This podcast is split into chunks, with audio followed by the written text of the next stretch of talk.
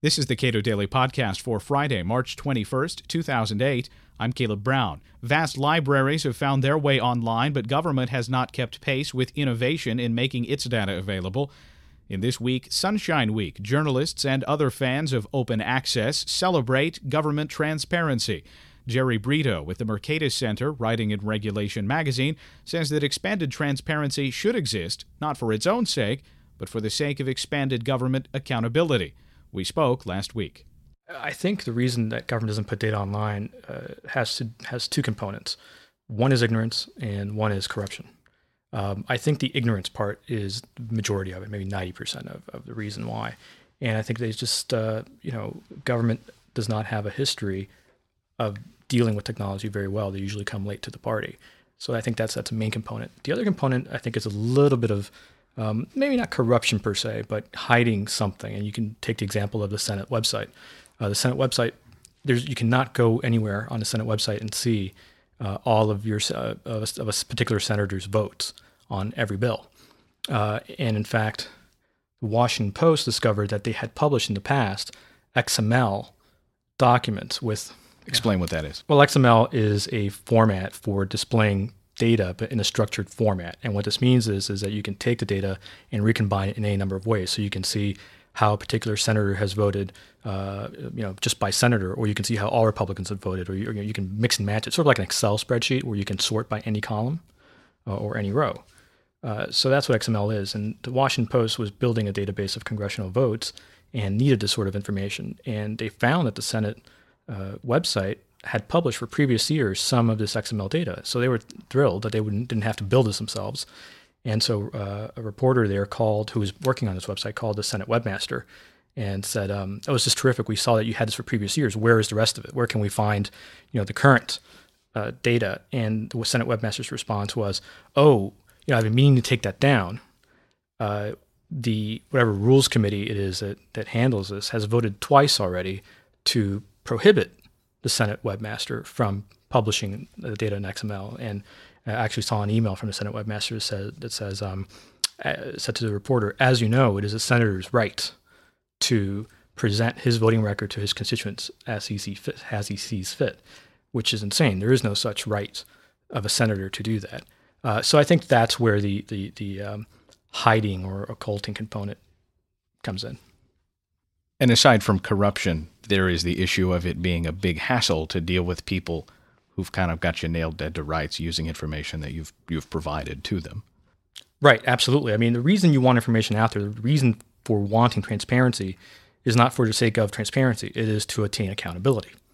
You want people who have a right to know something, in this case, voters have a right to know what their representatives are doing, and taxpayers have a right to know what is being done with their money uh, so that they can hold accountable the next election those people. And that's why you need transparency. So, of course, uh, it's a cat and mouse game where those folks probably don't have uh, the best incentives to release that information. And when the government does put it in, put information like that online, it's not often terribly useful. I can remember when the Kentucky General Assembly finally took the step of posting its votes online.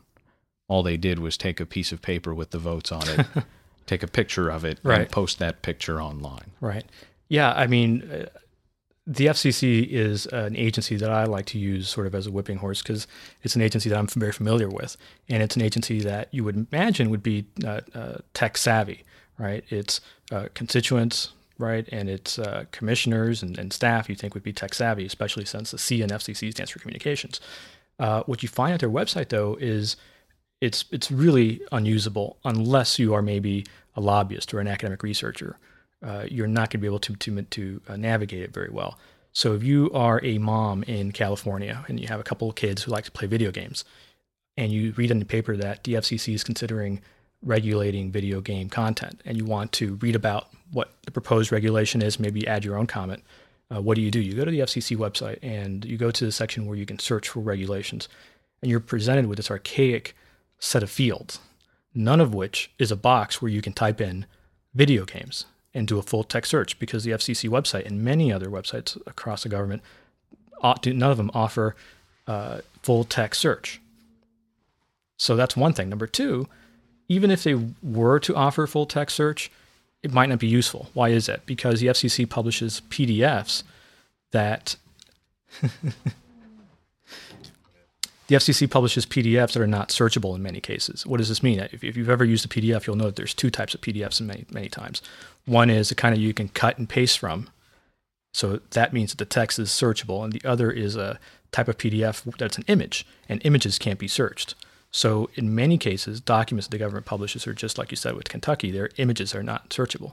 And even worse than that, the FCC has, and I'm going to get a little technical here, uh, has set their robots.txt file so that it's not searchable. What does that mean?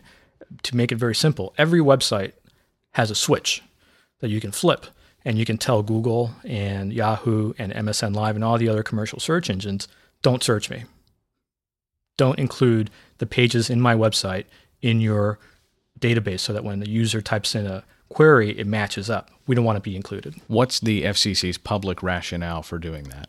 You know, uh, I think if you ask them, they would tell you that the the, the load that Google uh, scraping would pose on their servers would be too high. Uh, so I think this this is uh, sort of where the IT guy um, uh, made that decision, and I haven't had a chance to uh, take it up with with one of the commissioners. Let's assume that all governments across the United States see the light and decide this is all information, all this data, we really need to put it online because we want as many eyeballs as possible looking at it.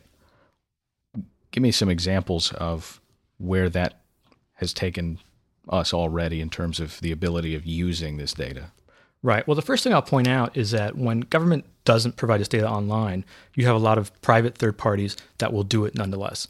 And the way that they do it is that they send little robots out that crawl government websites and, and take that information, put it into private databases. So you have govtrack.us or the Washington Post has an excellent congressional votes database. And these provide access to the sort of congressional data that Congress itself is not providing. They're, they're having to spend money to recreate this.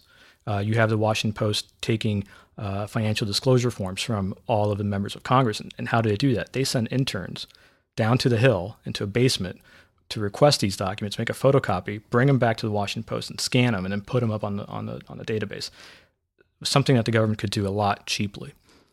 So once this information is is in these private databases, we've seen fantastic uses of them. You have something called maplight.org, uh, which is a website that basically mashes, and that, that's sort of a, a, a neologism uh, for taking two data feeds and putting them together. And what it does is that it mashes uh, congressional voting records from govtrack.us and uh, uh, campaign finance information from opensecrets.org, which gets its information in turn from the FEC. And it's an amazing website that I would recommend anybody to, to go see. Um, it matches congressional votes with campaign finance. With, sorry, with with uh, with uh, donations to a campaign, and you can see those on a timeline and see how they match up, and and it uh, color codes them by whether the senator voted for or against, or the congressperson voted for or against the bill, and whether the donor was for or against the bill. And it's amazing to see the sort of patterns that emerge. Uh, so it's an amazing tool for reporters, for researchers, and just for people who want to know what uh, what Congress is up to. One might expect that by virtue of the fact that these third parties are taking this data that's not convenient, making it convenient, and putting it online would have some impact on an agency's decision to present that data to the public.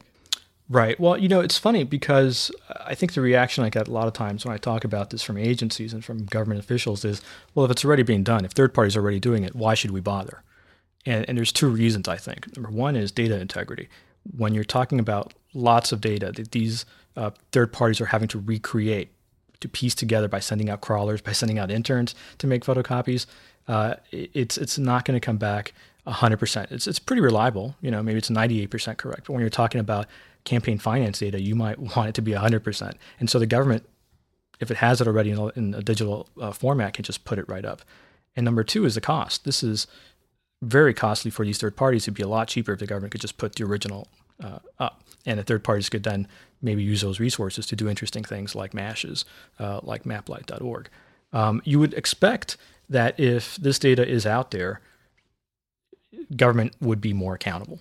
At the very least, you if uh, a senator knows that a constituent can subscribe to his voting record, or that they can search for government contracts uh, that were uh, put in an appropriations bill by him or by her, you would expect them that if they have that knowledge that this is easily searchable, they will at least think twice before they do anything too outrageous. So that is ultimately the goal of getting information out there is to is to make uh, government more accountable. Jerry Brito is with the Mercatus Center. You can read his article on transparency in the winter edition of Cato's Regulation Magazine, available for download at cato.org.